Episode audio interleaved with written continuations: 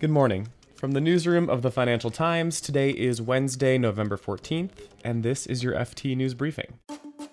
Today we'll be looking at Italy's defiance of EU spending rules, a record-breaking losing streak for US crude oil, and calls from Angela Merkel for a unified European army. Then, George Parker will give us the latest on a Brexit deal from the halls of the House of Commons. I'm Eric Krupke, and here's the news you need to start your day. The midnight EU deadline for Italy's budget came and went last night, but the country remained defiant. The European Commission had called for Italy to resubmit a budget after rejecting the country's first submission last month. But Italy's populist coalition government said Rome would stick to its spending plans. Their budget was rejected because the Commission called it an unprecedented breach of spending rules, at a time when its debt is high. Italy wants to increase welfare spending and reduce the retirement age. It also plans to lower certain taxes. Rome now faces potential fines from the Commission starting at 0.2% of Italy's GDP. Italy's economy minister Giovanni Tria wrote a letter to the EU, and he said, quote, "The government considers the current economic and social conditions particularly unsatisfactory and believes an acceleration of economic growth is necessary." Technology shares bounced back yesterday, but a prolonged sell-off in oil prices overshadowed that rebound. Oil prices fell more than 7% yesterday to an 8-month low. U.S. crude has now been on a losing streak for 12 days. Prices have suffered in the last few weeks because investors are worried about a global oversupply.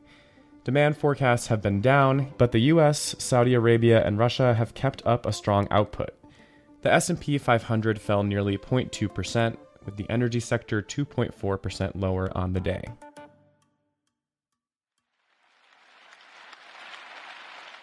Last week, French President Emmanuel Macron called for the creation of a European army, and German Chancellor Angela Merkel is now backing him up.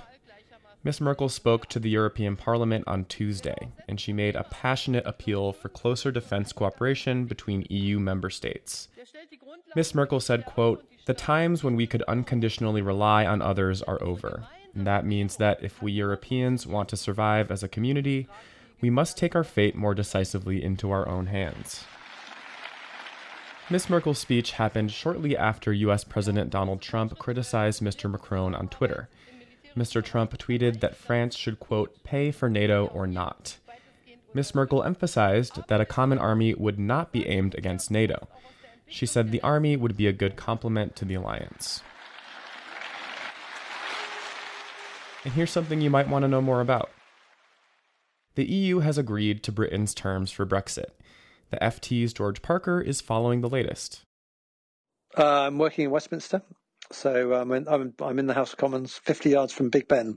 So I can give you a bit of Atmos if you like. Yeah, that's great. So why don't we just start there? So we are speaking on Tuesday. So can you give us kind of a sense of where you are and what the atmosphere is like? Well, the atmosphere is electric because people know that this is the moment of truth. There are plenty of conservative Eurosceptics wandering around the corridors, even before they've seen the final text that's been drawn up in Brussels, saying they're going to vote it down.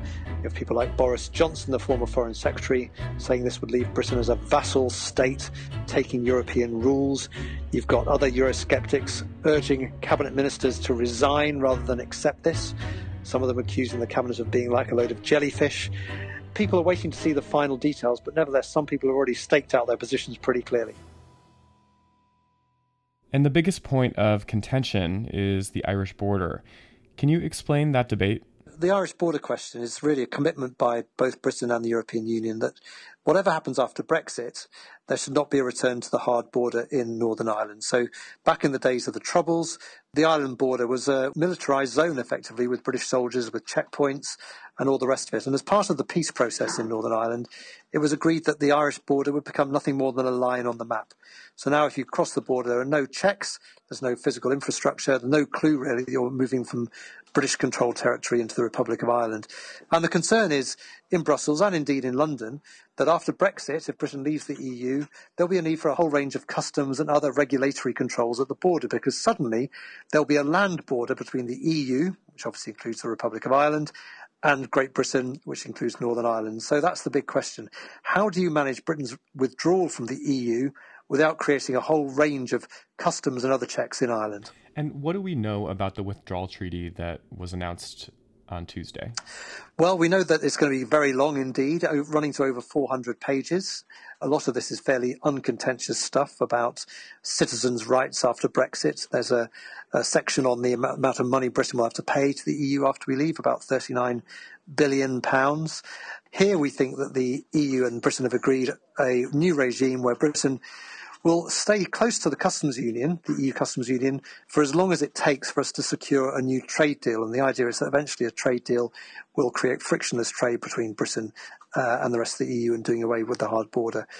But there is a fear among some Tory Eurosceptics that this temporary customs union arrangement might turn out to be rather permanent. And that's really one of the points of contention here at Westminster, whether Theresa May is basically signing Britain into a permanent customs union relationship with the EU against our will.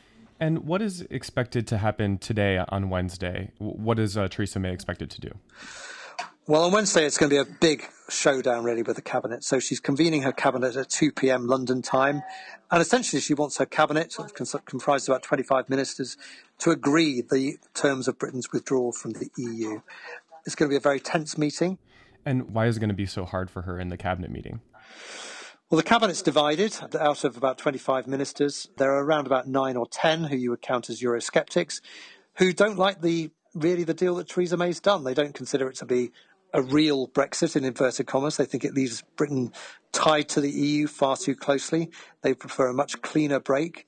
They're worried that Northern Ireland could eventually be split off from the rest of the UK. So there are a whole range of issues they're concerned about. Now, the question is whether any of those issues is enough to trigger the resignation of ministers. And what are the prospects for this deal in Parliament? The prospects are very tough for Theresa May. She squandered her parliamentary majority in a general election in 2017. We left her with a minority government. She's propped up by 10 Democratic Unionist MPs. These are Northern Ireland politicians who don't like the shape of what Theresa May's been negotiating at all. So that puts her majority in peril. On top of which you have probably between 20 and 30 Conservative Eurosceptic MPs who might be prepared to vote down a deal. And you've even got a few pro-European Conservatives who don't like the deal because they'd rather Britain was staying in the European Union, full stop. So she's got about a month to persuade her critics and critics of this deal to vote with her in the House of Commons. And she'll be deploying a range of arguments, but the number one is that it is in the national interest for Britain to have a deal when we leave the European Union. It may not be the best deal that you could have, but it's better than the alternative, which is basically leaving without a deal at all, which would cause economic chaos at the border, new customs checks, queues of lorries at the port of Dover, and all the rest of it. Theresa May is going to be meeting ministers in Downing Street all through the evening, so we'll be filing updates through the evening for our readers on FT.com. Today on the site, we'll also be following the talks between the EU and US on trade. The US is getting close to a decision on whether to impose tariffs on imported cars and car parts. This has been your daily FT News Briefing. Make sure you check back tomorrow for all the latest business news.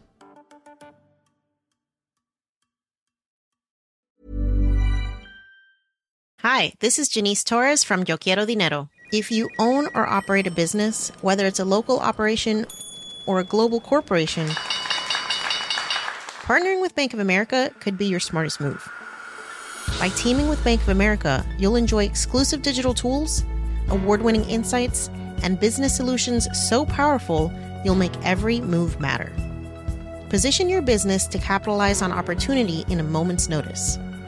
Visit bankofamerica.com/bankingforbusiness to learn more. What would you like the power to do? Bank of America N.A., copyright 2024. Here at Bellingcat, we get to the bottom of things. From a global crisis to an underreported event, we find the facts using publicly available tools and resources, uncovering what is hidden on and below the surface. We connect the dots using social media posts, satellite images, and public records, and empower others to do the same by sharing how we do it. The ability to do so is only made possible by our readers, supporters, and community members. Care to join us? Learn how at bellingcat.com.